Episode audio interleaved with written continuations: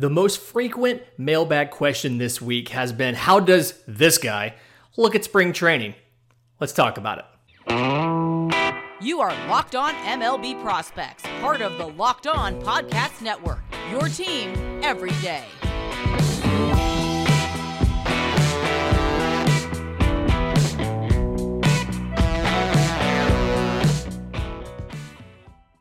Yes, welcome on into Locked On MLB Prospects, your home for all things minor league baseball. I'm your host, Lindsey Crosby, baseball writer for Sports Illustrated. Thank you for making this your first listen every single day. And the most frequent question that I'm getting right now for the mailbag that we do every Monday, and if you have questions for the mailbag, LockedOnMLBProspects at gmail.com. I'm on Twitter at Crosby Baseball. The show's on Twitter at Locked On Farm. Send those in. Most common question I'm getting is, how does this guy look in spring training? How does that guy look in spring training? And there's a few things to think about here. Is one, quality of your opponents matter. So in spring training, if you see an impressive stat line from a guy, go to Baseball Reference. And Baseball Reference has a section in the spring training that adjusts for quality of opponent. And they give a numerical score and a guide to translate that. Some people will be in there, and the average difficulty they faced has been that of a single A team. So if you see an impressive stat line or a not impressive stat line, Cade Cavalli, go in and look to see the quality of the opponent they were facing when they got those stats. But there's a great article that just came out from Baseball America where they talked to some MLB scouts, granted them anonymity, to give their unfiltered thoughts on some prospects. And what's really cool about this is these scouts have made some pretty good predictions in the past. Last year, they predicted Shohei Ohtani having a breakout year. Jonathan India, Akil Badu, Tyler O'Neill, Jonathan India, Alex Manoa. I said Indian twice. They predicted some of these guys. And then year before that, they talked about Tyler Matzik, Zach Gallen, Tony Gonsolin. 2019, David Fletcher, Sandy Alcantara, Brandon Lau. So I saw this and I'm like, all right, not every single one of these guys are prospects, but a lot of these guys are. And let's talk about, some of these quotes, some of this stuff from some of these guys. The first one I want to talk about is, let's start with the AL East. Third baseman Orelvis Martinez of the Blue Jays. And the quote here, again, these are all anonymous from MLB scouts currently working for Major League Baseball organizations. He's been on fire in big league camp. He's gotten thicker, more muscular. He homered off a AAA pitcher in a big league game on a breaking ball. Just seeing him recognize and pick up the spin for such a young hitter compared to some other guys at that stage where you have concerns about potentially handling off speed, he crushed it. He's been one of the standouts so far for them. Looks like a dude for sure. Just seeing him handle that breaking stuff from upper level arms, not chasing and having good at-bats, that was really impressive. So, you love to hear that. Orelvis Martinez, number 3 prospect in the Blue Jays system. And it's somebody, 2018 IFA, 6'1", 190. You heard there they mentioned him as a third baseman. I think he's a guy, he's a below-average runner. And he's going, as he's got up in size, he's slowed down. So I think that's going to continue. He's going to end up at third. So that's why you see them put him there at third, even though he's technically listed as a shortstop still. But 395 at-bats last year in the minors, batted .261, .345, .549, 28 home runs. He really...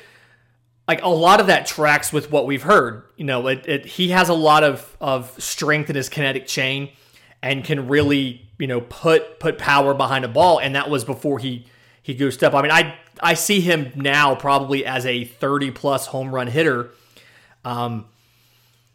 The thing that I didn't hear a lot about in that is he's always kind of been a pull guy. I wonder if he's more all fields or if he's still kind of a pull guy. But a report where you have to feel good about, oh yeah, I mean, they absolutely think that he can do this now and he can be the guy.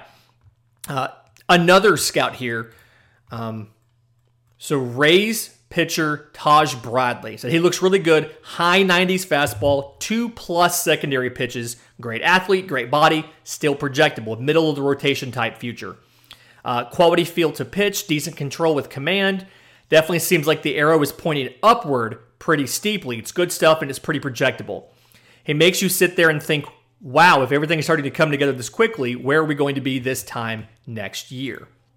So Bradley, number 4 guy in the Rays system, 2018 fifth rounder out of high school. Dropped a baseball, sorry. And that's something where the fastball's been adding velocity. And the report on him at the end of the year last year was that, he's begun to master that slider. You hear it's now a plus pitch. Has the curveball, has a changeup. The curveball was fading a bit. You hear now it's kind of up to a plus pitch as well. Working on the change, but kind of the thing was like the Rays move pitchers slowly. Where is he going to go? I figured he'd probably spend most of this year at AA. You hear some of this, it kind of sounds like, okay, maybe he's going to get moved to AAA a little bit later in the season. Again, I'm big on promote pitchers aggressively. The Rays are not. The Rays are very conservative when it comes to projecting their pitchers. So something where if he continues the trajectory here, 2+ secondary pitches, high 90s fastball, very repeatable delivery with good tempo. You can absolutely see him being a 3 to a 2 and being in that top 10 pitching prospects in baseball conversation at this time next year if all of that continues. The third guy, Delvey Garcia of the Yankees. Quote here, he's been really good. They're going to have to start him at some point. The curveball is back. They tried to make him a slurvy curveball guy, but he's 5'7" and not very big. I don't know what metrics or biomechanically they thought a slurvy breaking ball would help him with when he pitches at the top of the zone. It set him back 2 years, but he's only 23. Curveball's back, and the fastball was 94-96 with ride, and it jumped out of his hand. He holds his velo. I wouldn't be shocked if he's middle of the rotation at some point. They left him alone, and now he's good again. And so Delvey Garcia, a guy, had climbed as high as number 2 in the system and then had fallen. I think he was in mid-teens now this year for the Yankees. And it's something where, I mean, if you remember 2020, he opened a playoff game. Like, he was in a playoff game for the Yankees in 2020 in that shortened season. And I think it's something where they introduced that kind of slider, that slurvy curveball. They've gotten rid of that, and he's back. And I think a lot of that came down to the arm slot. The arm slot had really dropped. And when the arm slot dropped, that curveball lost all of its flair, and he didn't throw it a whole lot after that. But it's now back to, that curveball is back. I think he's going to be the guy who he's going to be back in that conversation. I think by midseason, you see a midseason update. He's going to be back in that top 10 of prospects for the Yankees. Not sure exactly where he'll end up, but just, he's going to be high up on that list simply because that if that curveball truly is back, then, that is an elite curveball. You look at the pitchers ahead of him. You have Luis Gill, you have a Medina, a Wadichuk, a Wisniewski.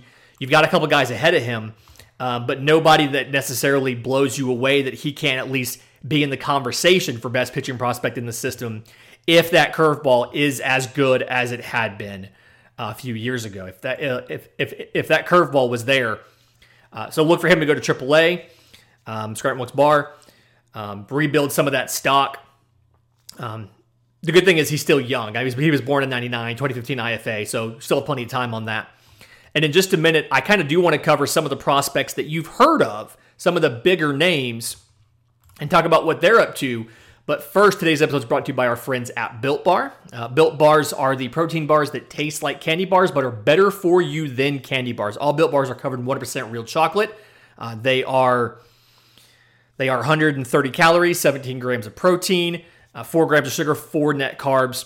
Fantastic for you. Replace all of your stashed away treats, your high-calorie snacks with Built Bars. They will fill you up, and they are good for you.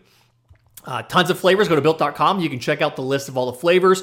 They have flavors we always have. They have recurring flavors. They have limited time flavors. They had a Shamrock one last month for St. Patrick's Day. So while you're at Built.com, use promo code LOCKED15 to get 15% off your order. That's promo code LOCKED15 at Built.com. So the next group of prospects are you know, from this list, guys you have definitely heard of. They're going to be in the top 100. They're going to be in these big lists, these big rankings. And if you've listened to this show, you know I'm a big Bobby Witt guy. Bobby Witt in here, the report from the scout, he's going to be a stud. If they were in contention last year, I wouldn't have been shocked to see him make the big leagues at some point, and he definitely earned his way to doing so. I really think he's just an absolute superstar. Swing approach, everything is there. The fact he could be that twitchy of an athlete, first game back from the lockout. I had him beat out a chopper to the second baseman with a 4-1-1 down the line, which is really fast. And he's able to hit 450-foot tanks as well. The guys you've seen that are the Hanley Ramirez, Mike Trout type guys. That's pretty special.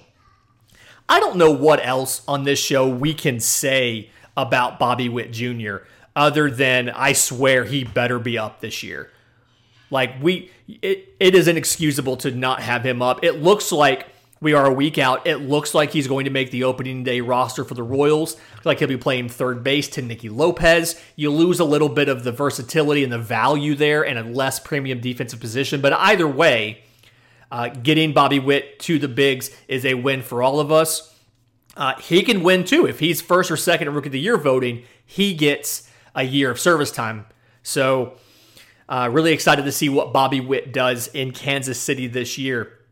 If you go up the list, you can probably guess the other big name that they talked about is Julio Rodriguez, outfielder for the Mariners. We had a conversation in our Locked On MLB group chat about whether they were going to try to manipulate his time or not. And our Mariners hosts are pretty sure that they're not going to manipulate it. Go to Locked On Mariners to get more on Julio Rodriguez. But the quote here: the entire organization for the Mariners seems to do a pretty good job with plate discipline, can confirm, and having an approach, and he had one of those. He struck out 3 times one of the days I saw him, but he wasn't overly antsy or swinging the bat just because. He's tracking pitches right now. It's not the same strikeouts Cody Bellinger was having where it's like, you don't want to be that lost at the plate this early. For him, it's just calm. It was, okay, I'm watching this pitch in. He's out here slowing the game down. For him to be barely 21 and have that much of a presence on the field is incredible. And I mean, at this point, I don't necessarily know what else we can say about Julio Rodriguez. He's going to start the season, I think, as the center fielder. So signed in 2016, 6'3", just over 200 right now. Last season, just about 300 at bats, 347, 441, 560, 13 homers, 21 stolen bases. Obviously went to the Olympics, helped, for the Dominican. Had Olympic qualifiers, summer games, Tokyo Olympics, all that kind of stuff. And so 80 grade raw power, absolute, just will hit tanks as well. And I absolutely see him as a guy, a 30 home run guy in the bigs, if not more.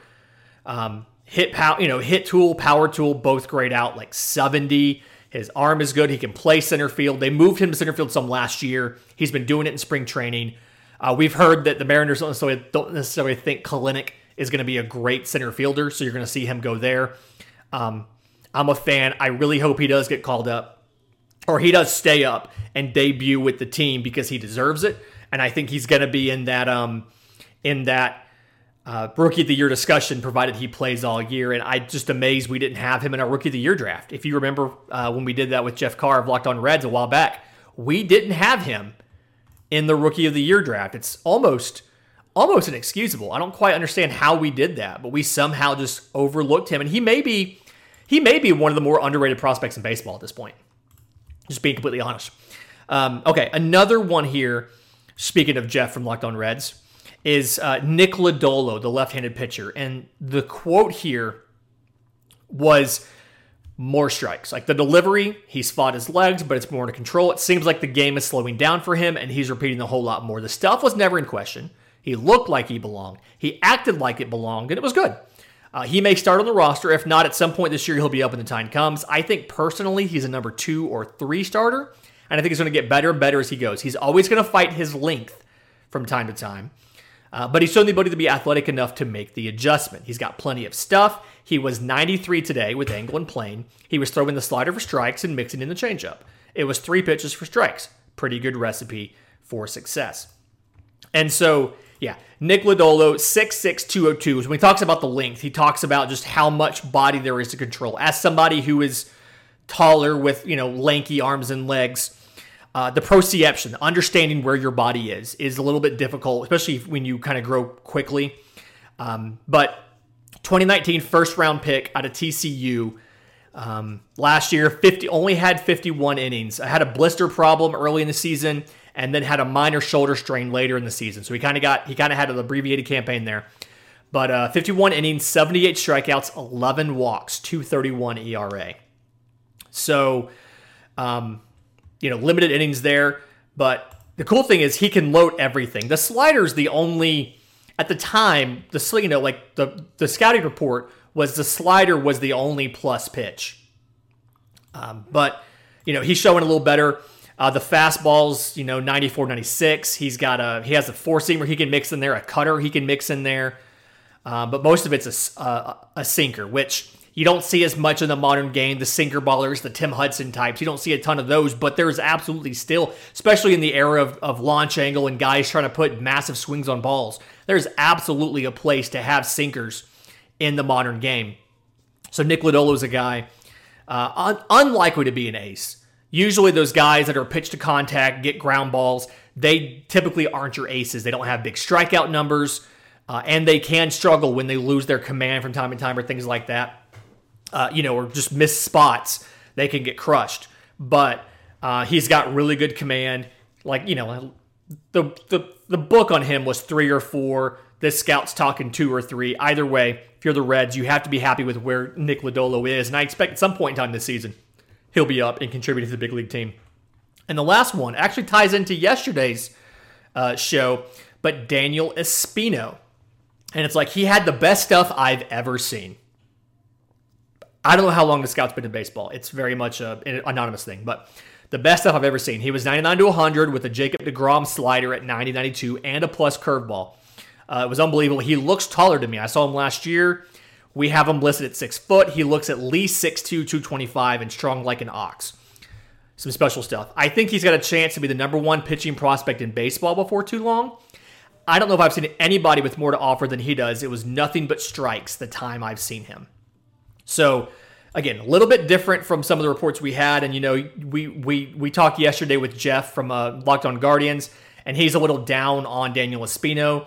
Doesn't quite think he's as good, but this is something where obviously, you heard he's grown a little bit. He's a little taller now than he was. He was looking at 6 foot. Now he's closer to 6'2". Has the size on him, and then just the absolute weapons are there. So something that you kind of you love to see. I love to hear that doing better, and absolutely can contribute at a high level whenever the Guardians call him up and just add into a great rotation. I feel like Cleveland's a great place for a pitcher to be, because you can see what they've done with the talent they've had. Give them a guy with all of these tools and see what he's going to go do.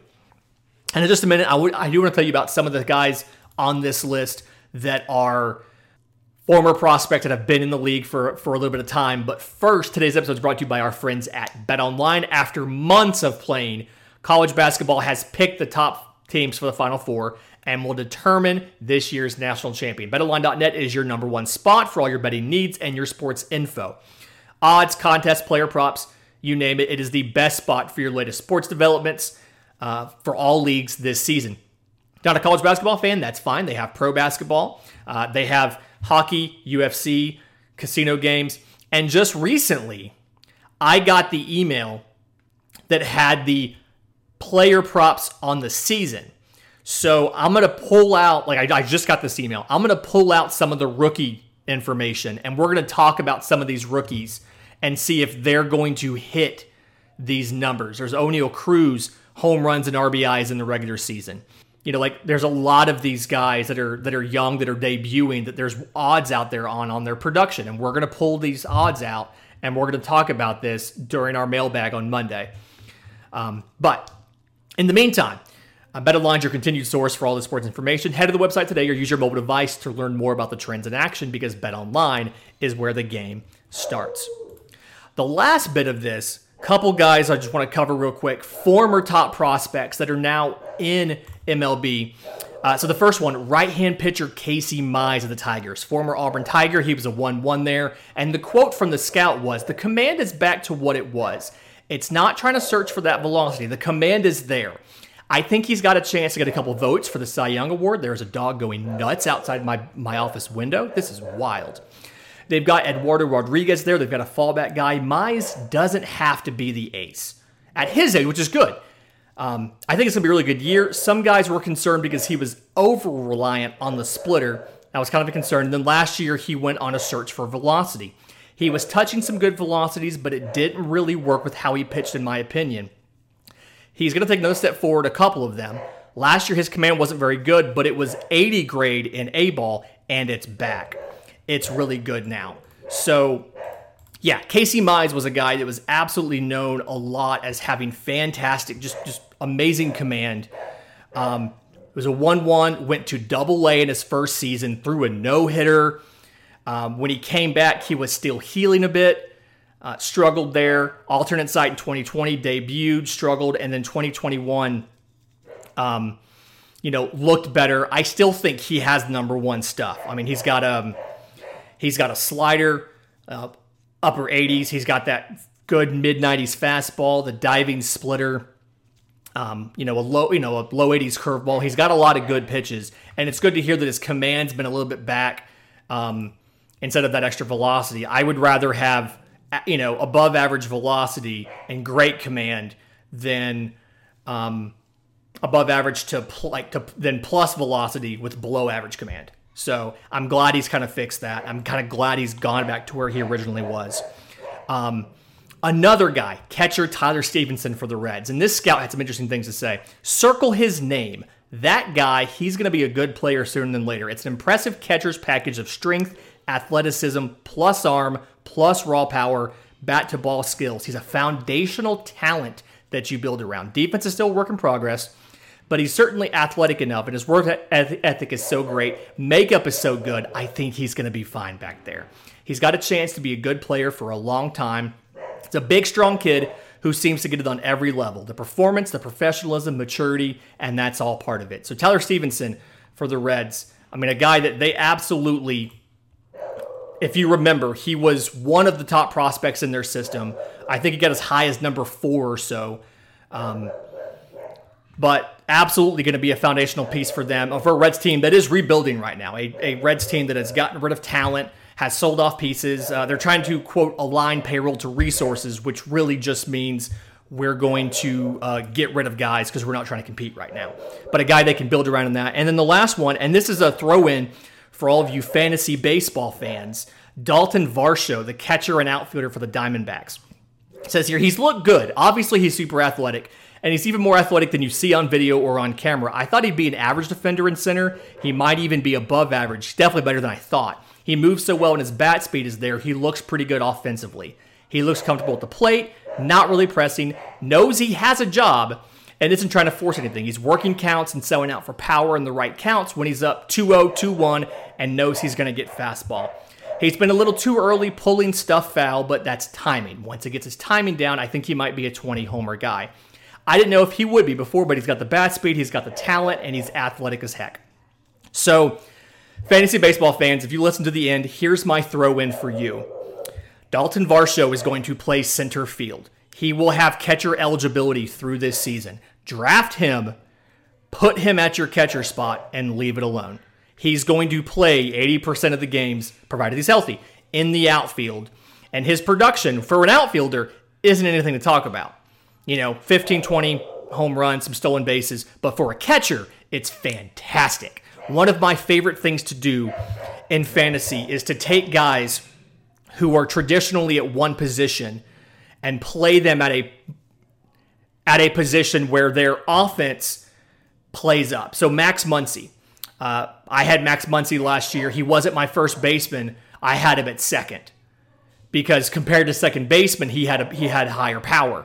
Dalton Varsho, same situation here. He's a guy where he's going to give you better catcher numbers than most catchers will. He won't be playing catcher. After next year, he's not going to be eligible at catcher. He'll just have outfield eligibility in fantasy. But go for it. It's going to be great. In the meantime, Monday is a mailbag. So if you have questions, I'm on Twitter at Crosby Baseball. The show's on Twitter at Locked On Farm. You can email us LockedOnMLBProspects@gmail.com. But until then, this has been Locked On MLB Prospects.